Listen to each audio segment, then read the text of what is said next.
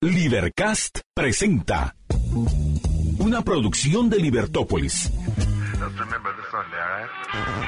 Día a día encontrarás los episodios de las emisiones correspondientes a nuestros programas.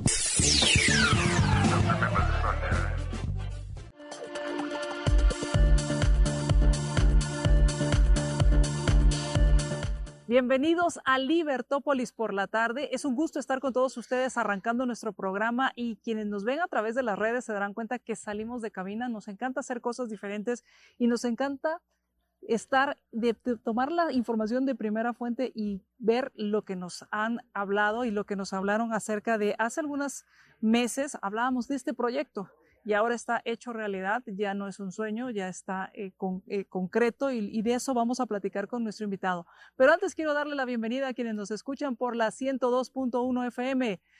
Tráfico complicado, respire profundo, libérese de ese estrés, ninguna falta le hace. Y hoy me acompaña José Silva, quien es director ejecutivo de Guatemaltecos por la Nutrición. ¿Qué tal, José? ¿Cómo estás? Mucho gusto, María Dolores. Bienvenido. Muy bien, gracias a Dios. Muy contento de estar acá por fin, por fin, por fin. Este, sí. esto, es un, esto es un módulo que ustedes van a ir viéndolo conforme vamos haciendo la entrevista. Este es el campamento completo de Guatemaltecos por la Nutrición. Cuéntame un poco acerca del programa claro. que anunciaron el año pasado y ahora ya está sí, sí. en marcha. Y sí, con mucho gusto. Guatemaltecos por la Nutrición fue presentado el 6 de septiembre del año pasado.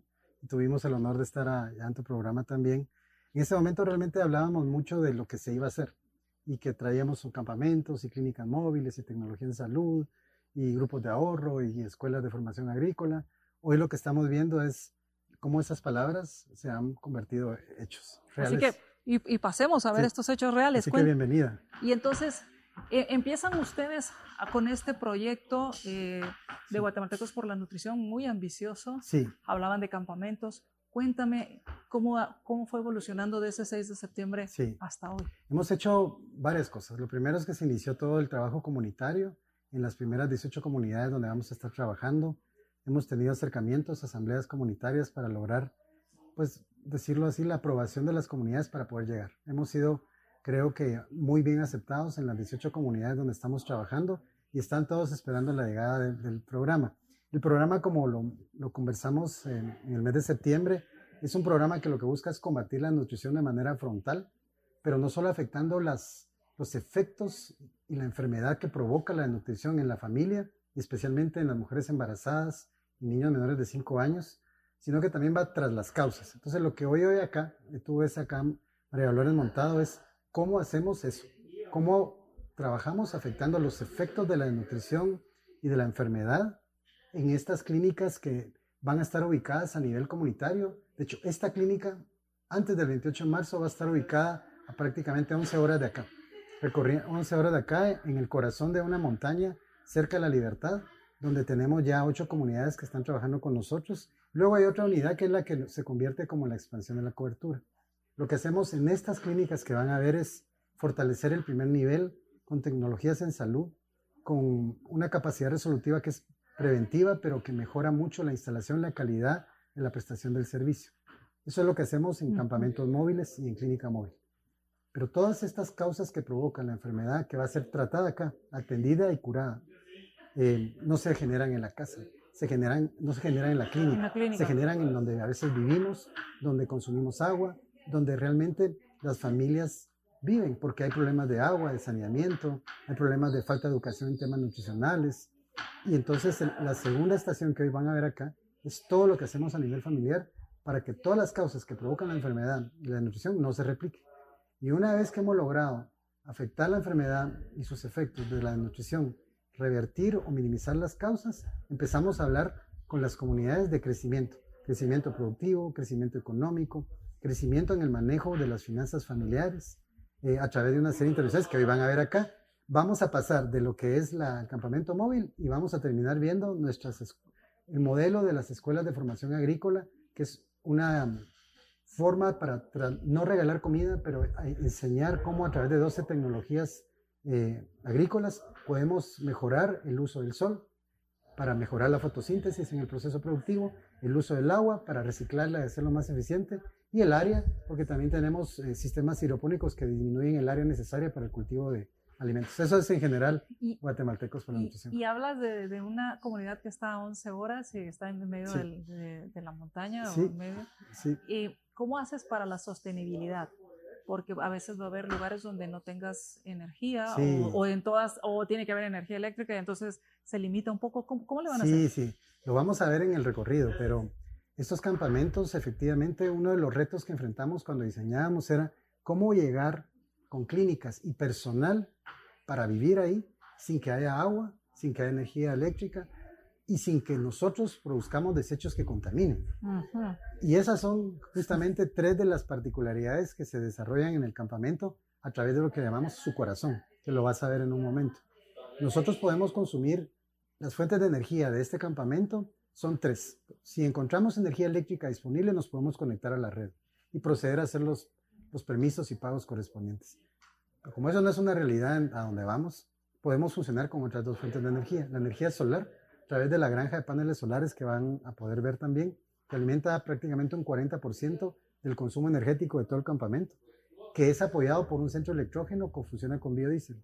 Entonces, entre un sistema de baterías que ah, carga el, el pane- la granja de paneles solares y el sistema electrógeno, empiezan a funcionar de manera alterna y nos permiten, con bajo consumo de, de- combustible, por ejemplo, pero usando mucha energía solar, empezar a funcionar aunque no haya energía eléctrica.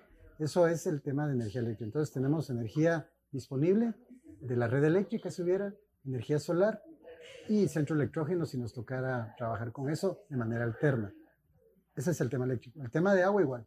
El tema de agua podemos funcionar con agua que trasladamos si no hubiera o podemos funcionar con agua en la calidad que la encontremos y somos capaces a través del- de la segunda parte del corazón, el segundo ventrículo, potabilizarla hasta en un Ah, ok. 99.9%. Realmente acá, en todas las áreas, tú vas a ver instalaciones de agua, eh, con agua fría o caliente, para higiene personal, del personal que nos visita, o de, las, de, los, de la población a la que atendemos, o bien del personal que va a vivir en el campamento. Toda el agua que, que consumimos sale como agua residual y es tratada para que cuando salen nuestros desechos residuales salgan con una calidad básicamente como agua para riego. Entonces somos totalmente sostenibles, no hay contaminación en ninguna de nuestras acciones y todo lo que hacemos realmente está en armonía con la naturaleza. Ahora, te- ¿cuántas personas? Bueno, tengo entendido que está este, este campamento, que es la unidad, está la parte de talleres, por decirlo así, de capacitación, pero también Sí. tienen una parte móvil, Sí. porque esta, seríamos, es semimóvil en cuanto a que Es más pesado es más mover. pesado, y se- pero sí se puede mover a Sí. diferentes lugares. Sí. Pero hay otra que puede moverse más fácil. Correcto. Y tiene un sentido. Ajá. Digamos, eh, yo el mejor ejemplo que uso es que, de cuenta, nosotros trabajamos en red. Esta clínica y la otra que van a ver están conectadas y funcionan en red para lograr expandir la cobertura de nuestra atención médica. Entonces, lo que hacemos es que este campamento esté instalado en las comunidades que tienen más densidad y más dispersión, porque para llegar a sus casas necesitamos caminar hacia ellas. Entonces, lo, lo hacemos casi ser espacios de una o dos horas, pero salimos temprano y podemos volver al campamento y vivir Ah, muy cerca. Así se instaló este campamento móvil. Realmente se va a rotar muy poco. Probablemente tenga rotaciones de seis, cada seis, siete meses, porque tiene una logística, digamos, un poquito más compleja, no imposible replicar, pero un poco más compleja. Ahora, hay comunidades donde vamos a estar trabajando que no están tan cerca como a dos horas de camino, unas 50, 60, 70 kilómetros del área de influencia del programa. Entonces, para poder llegar a ellas, tenemos las otras dos unidades. Hacen exactamente lo mismo que tú vas a ver acá, una clínica de atención familiar, una clínica nutricional y su laboratorio, la misma calidad de atención, el mismo flujo de atención, pero más móvil. De hecho, están colocadas en vehículos que utiliza la corporación para hacer llegar su cadena logística prácticamente a cualquier lugar. Entonces, funcionan así. Aquí, esta es la Tierra, así Ujú. me- y el otro es nuestro satélite que se mueve alrededor y orbita entregando la misma calidad de atención. Diferencias que en la móvil movemos cuatro personas y pueden vivir exactamente igual.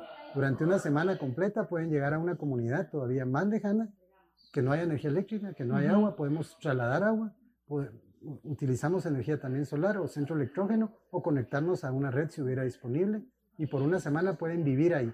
Tienen un área de dormitorios, tienen un baño mucho más pequeño, pero con las condiciones que garantizan la dignidad del personal que se mueve. Entonces, esta- estas personas que, va- que van a estar atendiendo estos centros van a estar ahí viviendo, no es eh, y entonces también tienes la tienes está equipado para que puedan absolutamente. vivir en el, tenemos todas las comodidades si lo puedo decir así, o mejor dicho, facilidades para poder vivir de forma digna. Esa es la forma correcta de decirlo. Tomando en cuenta que es, un, es móvil, que, vas hacia lugares Totalmente. más eh, En esta unidad, tú la vas a ver en un momento, tenemos capacidad de poder eh, tener viviendo en el campamento a 16 personas, con acceso a, a baños para su aseo personal, de damas y caballeros por separado, con energía solar que les brinda agua fría, agua caliente, tenemos su espacio de lavandería, tenemos su espacio de cocina, tenemos su espacio de descanso y obviamente su espacio para poder descansar adecuadamente como un campamento, porque son literas tipo, todo lo que tú ves acá está fabricado con estándares militares que son utilizados en Europa por misiones humanitarias como TAM, proyectos de UNICEF, que se mueven a territorios muy hostiles. Y eso fue lo que trajimos acá para poderlo hacer llegar a donde se necesita. A mí me impresiona, por ejemplo, la clínica, y lo vamos a platicar en el siguiente segmento con nuestros invitados, y el, el, equipo y, la, el equipamiento que tienen las clínicas. Y, vi un equipo, no sé si es de ultrasonido, pero sí, Sé que es de imagen. Sí, es un y, y me llamó la atención porque me preguntaba cuánto acceso tienen estas personas a este tipo de equipamiento. A donde vamos a llegar, tengo que decirlo, no por falta de intención ni de voluntad, pero sí realmente son lugares de difícil acceso, donde en pickups es imposible trasladar equipo como el que nosotros llevamos, por eso principalmente. Pero estoy convencido que habrán comunidades o población a la que vamos a llegar que por primera vez van a poder tener acceso a una mujer embarazada en ultrasonido. Que por primera vez probablemente van a tener acceso a un laboratorio que les haga un examen de hematología completa. Que por primera vez van a tener acceso a todos los exámenes de gabinete vamos a acercarnos tanto a las comunidades que estoy seguro que hay incluso algunos temas de adaptación cultural y pertinencia que tendremos que formarnos juntos eh, para poder eh, ser comprendidos y, y, trabajar con las comunidades. Pero sí hay muchas cosas que por primera vez llegan a ese primer nivel de atención a nivel comunitario. Excelente. Estoy casi por concluir este primer segmento. ¿Algo que te gustaría agregar antes de continuar con los... Nada más, eh, como siempre lo hacemos, hacer ese llamado a la acción. Hoy a lo largo del día nos han dicho y podemos ayudar, claro que sí. Nosotros tenemos ya voluntariados en la sociedad con la Universidad del Valle, con la Universidad Mariano Galvez, con la Universidad de Vinci, que tiene mucha presencia en, en Huehuetenango, y está abierto el espacio a todos aquellos jóvenes que quieran sentirse parte de esta lucha contra la desnutrición y que eventualmente pudieran hacer un voluntariado, pero tienen la duda dónde ir o cómo puedo hacer para llegar, es que no tengo para mantenerme ponemos a disposición los campamentos para que se unan en esas misiones, esos proyectos que pueden colaborar con Guatemala. El llamado está abierto a todos, individuales, corporaciones, y a quien quiera replicarlo, podemos contar cómo lo hemos hecho, cómo lo hacemos y cómo podemos mejorar. Así que siempre abiertos, María Dolores, a, hacer ese llamado a la acción. Excelente. Vamos a hacer una pausa y cuando regresemos, cómo funcionan las clínicas, cómo funcionan los talleres de capacitación, de todo esto vamos a platicar en esta forma diferente. Eh, de tocar este tema de la nutrición y cómo combatir esa desnutrición que, que tanto golpea a la población y a veces uno más cerca de lo que uno creería, pero que a veces no tiene una idea de cuánto, de cuánto impacta. Así que vamos a hacer una pausa, regresamos.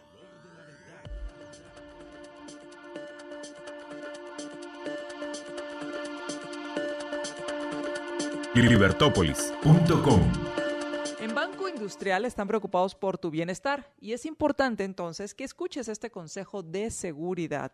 Mira, han estado llegando, y esto te lo, cuento, han estado llegando algunos correos que dicen que ganaste un premio de una lotería que nunca compraste o que un tío que vive en un país que nunca has conocido y que menos tienes un tío en ese lugar y que entonces necesitas mandarle dinero para que él te mande la plata o que alguien se está muriendo de alguna enfermedad terminal y quiere donar su plata, pues mira, esto eh, por lo general son timadores, son defraudadores, son estos estafadores que están viendo quién cae.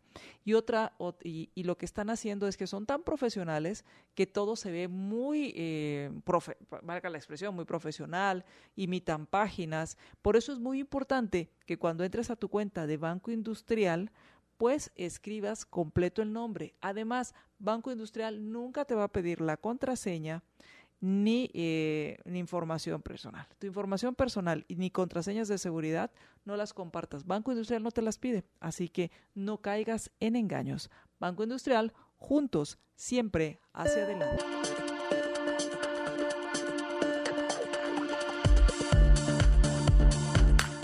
Regresamos a Libertópolis por la tarde. Les habla María Dolores Arias y como se dan cuenta, ahora estamos en otra locación de este campamento de guatemaltecos por la nutrición y estoy con Alejandra Quesada, quien es jefa de soporte nutricional. ¿Qué tal Alejandra? ¿Cómo estás? Bien, gracias. Cuéntame un poco de lo que estamos viendo y dónde estamos en esta parte de este campamento. Ok, ah, eh, ahora nos encontramos en las unidades móviles. Realmente todo lo que vieron en el campamento de Nutrimóviles se puede resumir en estas dos estructuras.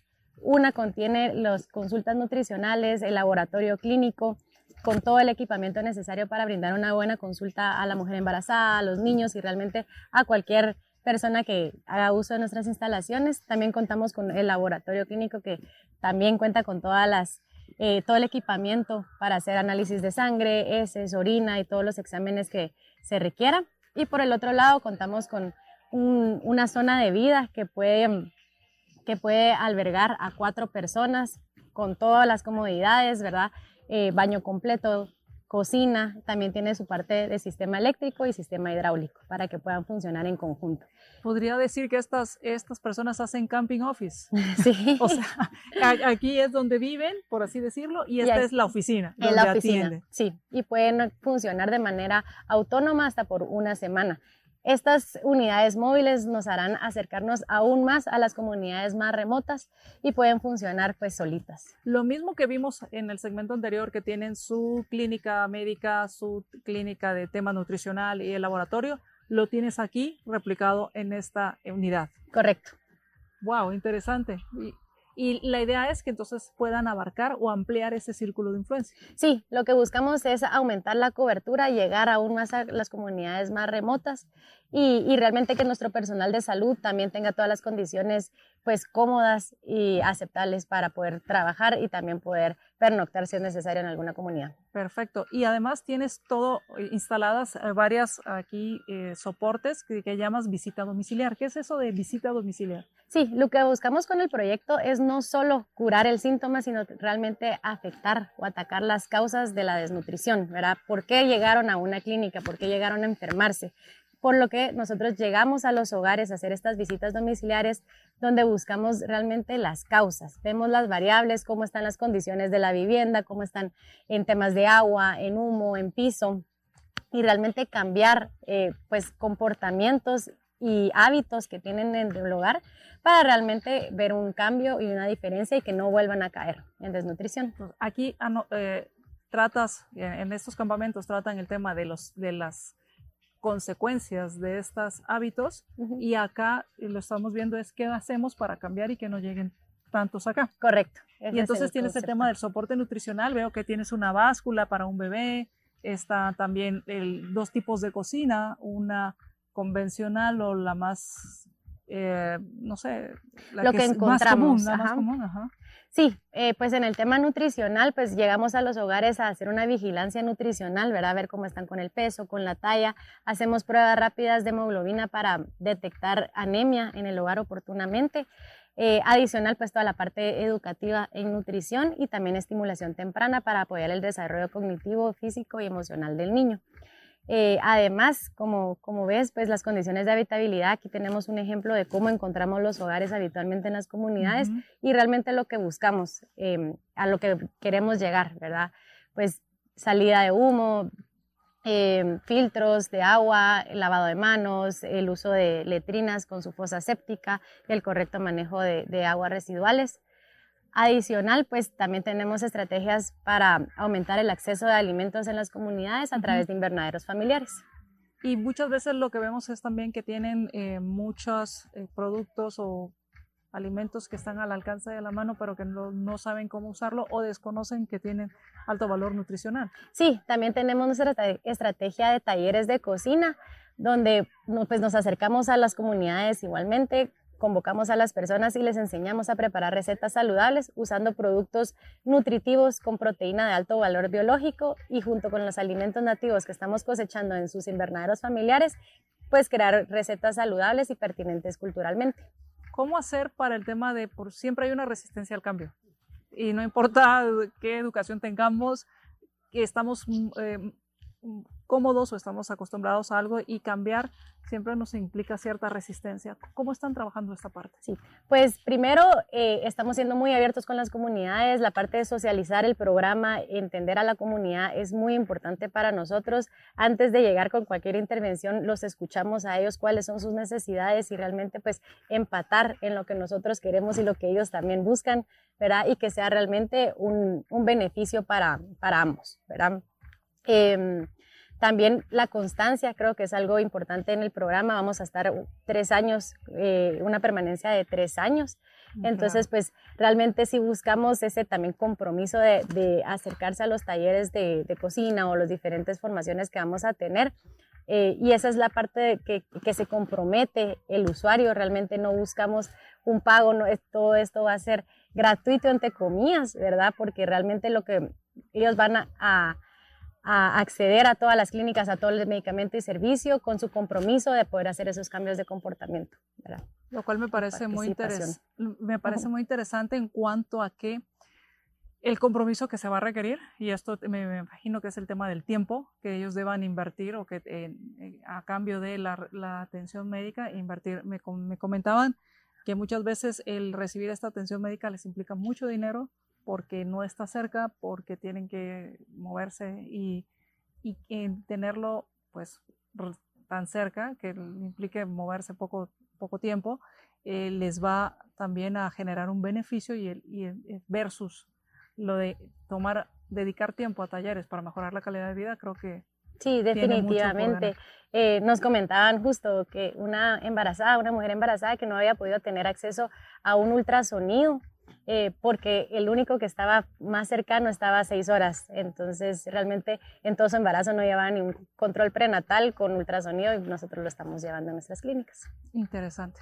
Muchísimas gracias, Alejandra. Voy a hacer una breve pausa porque vamos a continuar, porque esto, cómo se logra, una de las cosas que nos comentaba José era que, y tú nos comentabas también, Alejandra, era que era autosostenible en cuanto a cómo hacer para que el tema de la energía eléctrica, el tema de los desechos, el tema del agua, que es tan importante si estamos hablando de un tema de salud y de nutrición, el agua es vital. Así que vamos a platicar con eh, nuestro invitado para hablar acerca de cómo, cómo hacen para que este, este campamento sea autosostenible. Regresamos. Estamos con Diego Monzón, jefe de atención primaria de salud, y estamos hablando acerca de este campamento. Y una de las preguntas que siempre nos hacemos es, bueno, para poder llegar a estos lugares remotos que, nos han comentado tus compañeros, pues necesitas energía eléctrica, necesitas agua potable, necesitas condiciones pues favorables para poder desempeñar el trabajo, pues, los médicos, los laboratoristas. Cuéntame cómo lograron mantener esta autonomía en este campamento.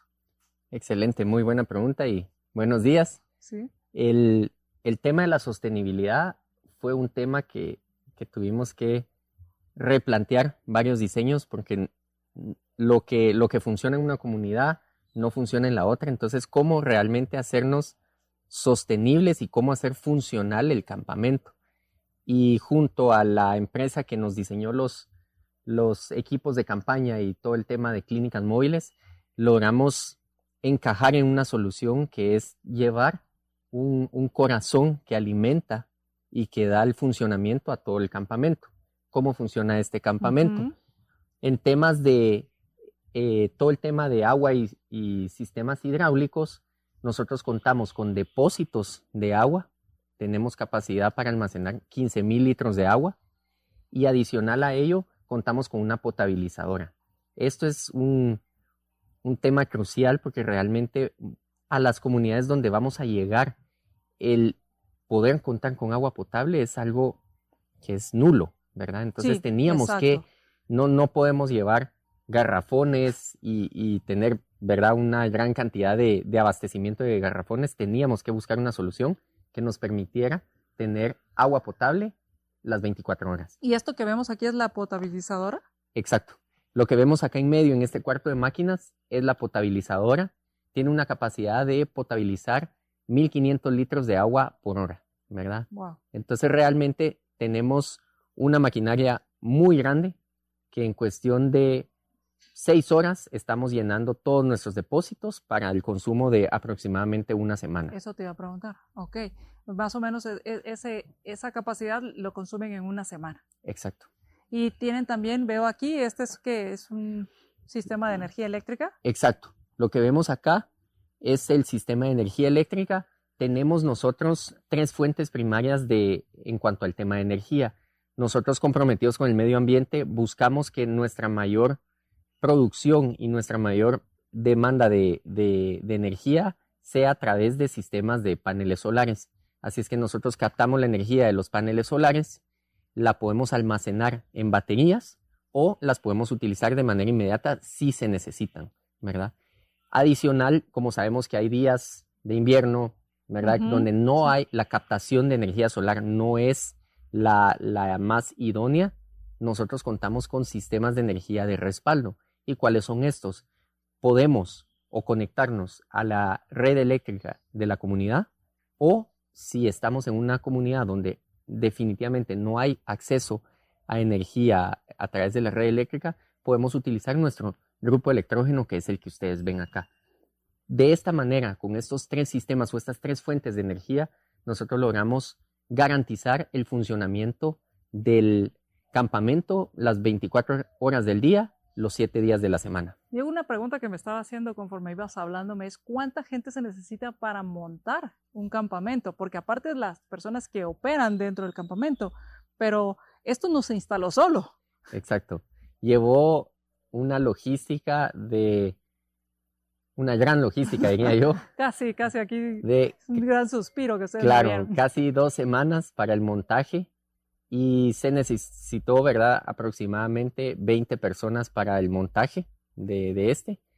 Pero una vez ya montado el sistema, lo bonito y novedoso del sistema es que realmente es autosostenible. Nosotros no dependemos de contar con un ingeniero eléctrico, un ingeniero mecánico, un administrador y cada uno en el ámbito de su competencia para poder funcionar.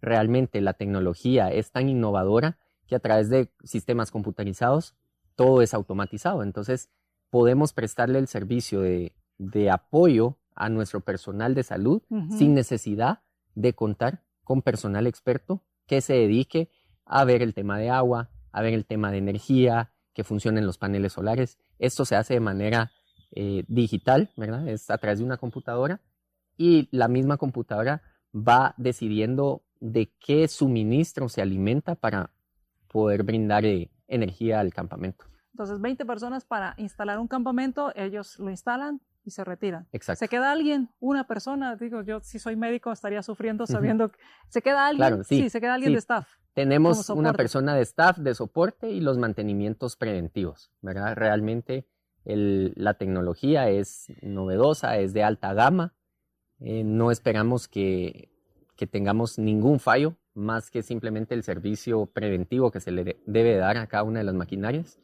Y, y pues eso, lograr también contribuir al, al, medio ambiente en generar el menor impacto posible cuando llegamos a estas comunidades. Claro, y, el, y el, también el tema de tener una energía estable porque tienes equipos como los, el, equipo de sonido, equipo de laboratorios, que necesitas una corriente estable. Exacto. Y, sí. ¿Algo con lo que te gustaría concluir, Diego? Bueno, creo que algo de lo que estamos muy orgullosos y de que contamos dentro de nuestro campamento no solamente es la, energía solar, el tema de, ser amigables con el medio ambiente, el uso de expediente digital, sino que también el tratamiento de las aguas. No solamente purificamos el agua que vamos a consumir y la volvemos potable, sino que también tratamos nuestros desechos. Es decir, al momento que nosotros nos retiramos, nosotros el agua que vertimos no la drenamos a una fosa séptica, sino que nosotros utilizamos la planta de tratamiento para devolverle a la comunidad el agua tal cual la tomamos. Excelente. Vamos a hacer una pausa y cuando regresemos vamos a hablar también sobre el tema de cómo mejorar la productividad, porque si bien es cierto, estamos hablando del tema de salud como un, un tema de combate a la desnutrición, el tema de los hábitos y generar esa capacitación, ¿qué pasa con el tema de la productividad? Porque pues tienen que vivir de algo. De eso vamos a platicar cuando regresemos del corte. Regresamos a Libertópolis por la tarde. Les habla María Dolores Arias y ahora estoy con Marlon Mérida y vamos a hablar acerca del tema de la productividad. Porque hablábamos acerca de cómo estos campamentos de guatemaltecos por la nutrición toman el tema de salud, toman el tema de nutrición, el tema de capacitación, pero hay otro tema que aquí es muy relevante y es de qué viven las personas, cómo son más productivas. Y eso es un tema que tú estás a cargo. Cuéntame un poco acerca de qué hace Guatemaltecos por la Nutrición en ese tema. Bueno, muchas gracias eh, por la entrevista. Realmente el tema de acceso a alimentos es muy importante como una causa de la desnutrición. Las familias se desnutren porque no tienen que comer, no hay disponibilidad de alimentos y muchas veces también no hay diversificación de alimentos. Están comiendo, pero no se están alimentando. Y eso es lo que nosotros buscamos en el eje de acceso a alimentos, la disponibilidad de alimentos. Podemos producir de forma escalonada hortalizas que generen y aporten riego, digamos, en, en, las comunidades. ¿Cómo, ¿Cómo lo podemos hacer? Con tecnologías apropiadas para poder utilizar hidroponía, para poder utilizar sistemas de producción semi-hidropónicos, también cultivos a campo abierto. Y la idea es producir hortalizas en el grupo de colores. Hortalizas amarillas, hortalizas verdes, hortalizas naranjas, hortalizas rojas. Y cada grupo tiene su aporte nutricional. Por ejemplo, el rábano el rábano te aporta yodo. Eh, la zanahoria son carotenos, y vitamina A. En el caso del berro, el rábano, las hojas, de, todo el grupo verde te aporta hierro. Entonces es donde realizamos el balance, el balance nutricional, aportar para que las familias se nutran. Y lo que estamos viendo aquí es como un invernadero. La, pregunta que te hacía, Marlon, es, ¿deben tener un invernadero o esto es solamente demostrativo? o, la idea es que tengan un invernadero?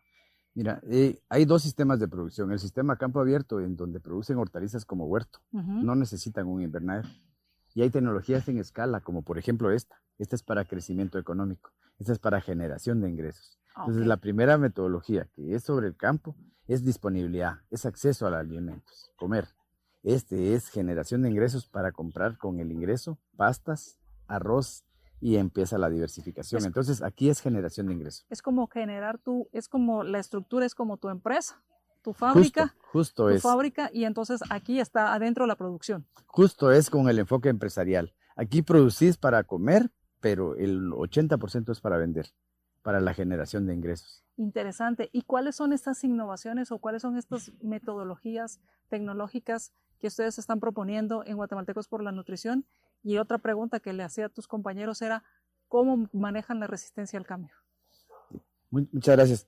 Realmente la resistencia al cambio viene cuando, digamos, no hay un proceso de acompañamiento sistemático.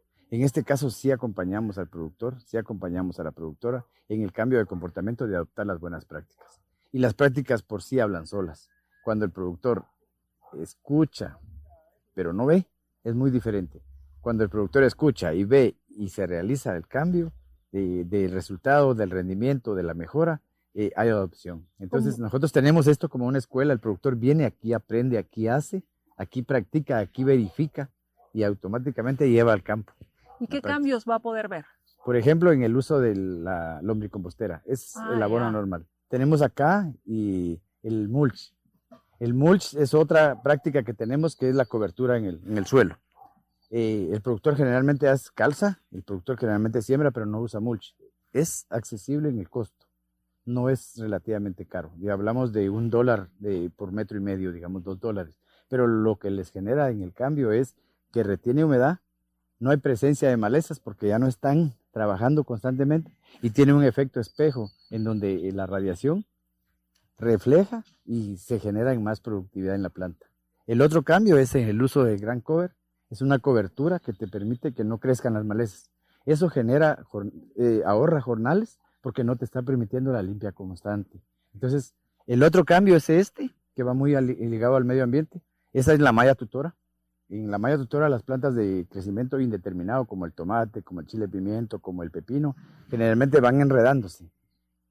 Acá en el medio ambiente y comúnmente eh, campo, cortamos árboles, utilizamos bambú, pero eso implica un jornal, eso implica un trabajo fuerte. En esta parte no, es amigable al ambiente, tiene una vida útil bastante eh, alta, hasta de tres años, eh, no afectas al ambiente, es fácil de manejarlo, lo haces en 20 minutos y no en un jornal de un día como generalmente se usa. Entonces, el cambio se va dando. El tema de la manguera, esta. Eh, el sistema de riego integrado por goteo. Generalmente el productor lo puede hacer con manguera. Sí. Y lo puede hacer por aspersión. Sin embargo, la cantidad de agua que está usando es mucha. Este sistema te permite que el agua llegue a la medida y en el licenciamiento adecuado. Una idea que existe es el tema de la hidroponía o la hidropónica y uno pensaría que es muy caro. Y si nos damos cuenta... Sin embargo, lo están llevando allá y esto rompe paradigmas. Este cambio es, rompe el paradigma porque este, este sistema viene específicamente para personas que no tienen tierra. Generalmente nos encontramos con un sistema de producción de café en donde el productor alquila una cuerda de terreno. En la cuerda de terreno tiene sus aves, tiene sus huertos y tiene su casa, pero no es dueño del resto del terreno. Entonces, esto sí le permite que en un corredor como este pueda tener una extensión de 20 metros utilizando un sexto del volumen de agua que tiene la... Con es recirculante. Es recirculante. Entonces, no necesita tierra y no necesita mayor extensión. ni mayor cantidad de agua. Ni mayor cantidad de agua. Necesita un sexto de la cubeta. Es un sistema recirculante que tiene entradas y salidas y tiene una válvula de oxigenación, la que le permite a la planta desarrollarse. El otro sistema es aprovechamiento de los recursos internos. Este es hojarasca o brosa de bosque. Prácticamente hacemos los pasteles. Sembramos de una forma vertical de manera que si tú siembras 10 de estos y tienes un promedio de cada manga de unas 180 plantas, vas a tener hasta 1800 plantas. Entre acelgas, lechugas, eh, de follaje y de, hoja, principalmente plantas. Interesante cómo ustedes están eh, abarcando todas las áreas para poder eh, llegar y poder también aumentar esa productividad. ¿Con qué te gustaría concluir, Marlon? Bueno, yo les quiero decir de que la verdad es que el desarrollo se puede lograr. Si logramos ver la pilonera, eh, no todos los empresarios eh, producen pilones. Otros producen, unos producen pilones, otros pueden producir abono orgánico, otros se pueden dedicar a la producción de hortalizas y otros pueden dedicarse a la comercialización. Lo que aquí queremos es lograr que la cadena se desarrolle. Así que todos los agrónomos, me imagino que voluntarios agrónomos que quieran aprender haciendo, pues aquí hay una buena oportunidad. Muchas gracias. Están abiertas las puertas para venir a hacer sus prácticas, tanto de un nivel diversificado como a nivel universitario. Y si quieren el voluntariado e integrarse al equipo, serán bienvenidos, que aquí vamos a aprender juntos todos. Muchísimas gracias. Vamos a hacer una pequeña pausa, regresamos. Estamos en Libertópolis por la tarde y estamos ya concluyendo esta visita y realmente impresionados. Espero que ustedes también estén impresionados de lo que aquí se está haciendo y de lo que va a llegar a estas comunidades. Y vamos a concluir contigo, José, director ejecutivo de este programa. Y cuéntanos con qué te gustaría ya cerrar todo lo que hemos conocido. Estamos impresionados. Me alegra mucho, María Dolores, y me alegra porque tú pudiste ver lo que decía al inicio, ¿verdad? Lo que eran planes, palabras, proyectos, mapas, diagramas, se convierte en esto, una realidad absoluta, algo que es real, que es factible de implementar y en donde además mm, toda la empresa, toda la, corporación Castillo Hermano se vincula a través de distintas intervenciones como has visto. Quizás me gustaría pues mencionar que el, programa realmente no inventa el agua azucarada, porque también eso es real, pero lo que sí hace es encontrar una modalidad de implementación que es muy ejecutiva, y que permite integrar todo lo que sabemos que funciona para combatir la nutrición en un mismo proyecto. Hemos hablado a lo largo de estos días con distinta gente de la cual hemos aprendido también a cómo eh, entrar a combatir la nutrición y cuando empiezo a presentar me dicen, ustedes son un proyecto de salud. Sí somos de salud, pero no solo hacemos salud. Y algunos otros son un proyecto de agua y saneamiento mental. Sí hacemos agua y saneamiento, pero no solo somos de eso. Y cuando hablamos del tema agrícola, antes son del tema agrícola, sí hacemos tema agrícola, pero no solo Y una serie de temas más. Realmente estamos afectando 19 factores críticos. Hay más de 25 intervenciones que se pueden implementar de forma replicable. Y, y además también esta propuesta, que es una propuesta muy innovadora, con tecnología para poder acercar, eh, fortalecer ese primer nivel de atención que es tan importante para combatir pues, los efectos de la nutrición. Entonces, eh, eso me gustaría mencionar, nuestra integralidad eh, es, un, es, un, factor que nos va a distinguir y la forma de, eh, de ejecutar el programa, que es realmente pues es una forma muy ejecutiva, eficiente de usar los recursos para ponerlos al servicio de las comunidades donde vamos a estar. Y cuando ya esté saliendo este programa, esta, este campamento ya lo desmontaron, ¿qué más? Sí. ¿Y, se, y, en cuánto tiempo esperan ya tenerlo instalado? De hecho, nuestra meta, ya tenemos la fecha programada, es arrancar el 28 de marzo ya con consultas en, en el área donde vamos a estar. Ya empezamos mañana. Nosotros hacemos todo con un ciclo de mejora. Realmente nada de lo que hacemos es eh, aleatorio. O sea, detrás de cada etapa hay mucha planificación. Ya hay un plan iniciado y mañana de hecho tenemos reunión con los equipos para el plan de desmontaje, la movilización y la llegada. Hay cosas que se están haciendo ya. El terreno necesitamos que sea un terreno con una topografía que facilite la implementación. Eso se está trabajando. Mañana tenemos una reunión aquí con el, unos líderes comunitarios que vienen a conocerlo instalado para que, pues, que vean lo que se va a hacer. Entonces hay temas en el tema, hay también un tema de seguro que también está siendo incluido antes de levantar, el tema de la logística, movimiento, el tema del terreno, la organización comunitaria, la preparación del evento, porque vamos a hacer allá una réplica de lo que vimos hoy acá, pero ya ubicados. Y la fecha límite para todo eso es 28 de marzo. Sin ninguna duda va a estar allá montado ya. Pues muchísimas gracias por ah, darnos su tiempo y mostrarnos esto. Muchas felicidades. Muchas gracias. A ti y a, todos, a todo el equipo. Y les deseamos muchísimos éxitos. Muchas gracias. Que, sean, que tengan muchos éxitos, que impacten muchas vidas y que encontremos y que encuentren esa fórmula y que cada vez se unan más, más personas a este, a esta, a este combate, a estos guatemaltecos por la nutrición. No nos queda imposible, los guatemaltecos somos grandes y estoy convencido que lo vamos a lograr. Muchísimas gracias. Y gracias a todos ustedes. Ayúdenme a compartir esta transmisión y voy con este llamado a la acción. Si usted quiere hacer algún voluntariado, si quiere usted acercarse, cómo ayudar, ¿qué tienen que hacer? Nos pueden contactar en nuestras redes. Nosotros estamos ya en Facebook, en Instagram. Es una forma de llegar hoy a esa juventud a la que queremos hacer sensible a todo este combate a la nutrición. Así que búsquenos como guatemaltecos por la nutrición en nuestras redes. Ahí nos pueden escribir. De hecho, hay un teléfono que yo recibo personalmente mensajes y comunicación directa ahí y es la mejor forma de poder contactarnos para todos aquellos que se quieran vincular. Así es, así que aquí está el llamado a la acción. Muchísimas gracias, gracias por haber estado con nosotros y ayúdenme a compartir esta transmisión para que cada vez más personas se enteren y si pueden apoyar, apoyen. Nos escuchamos hasta la próxima.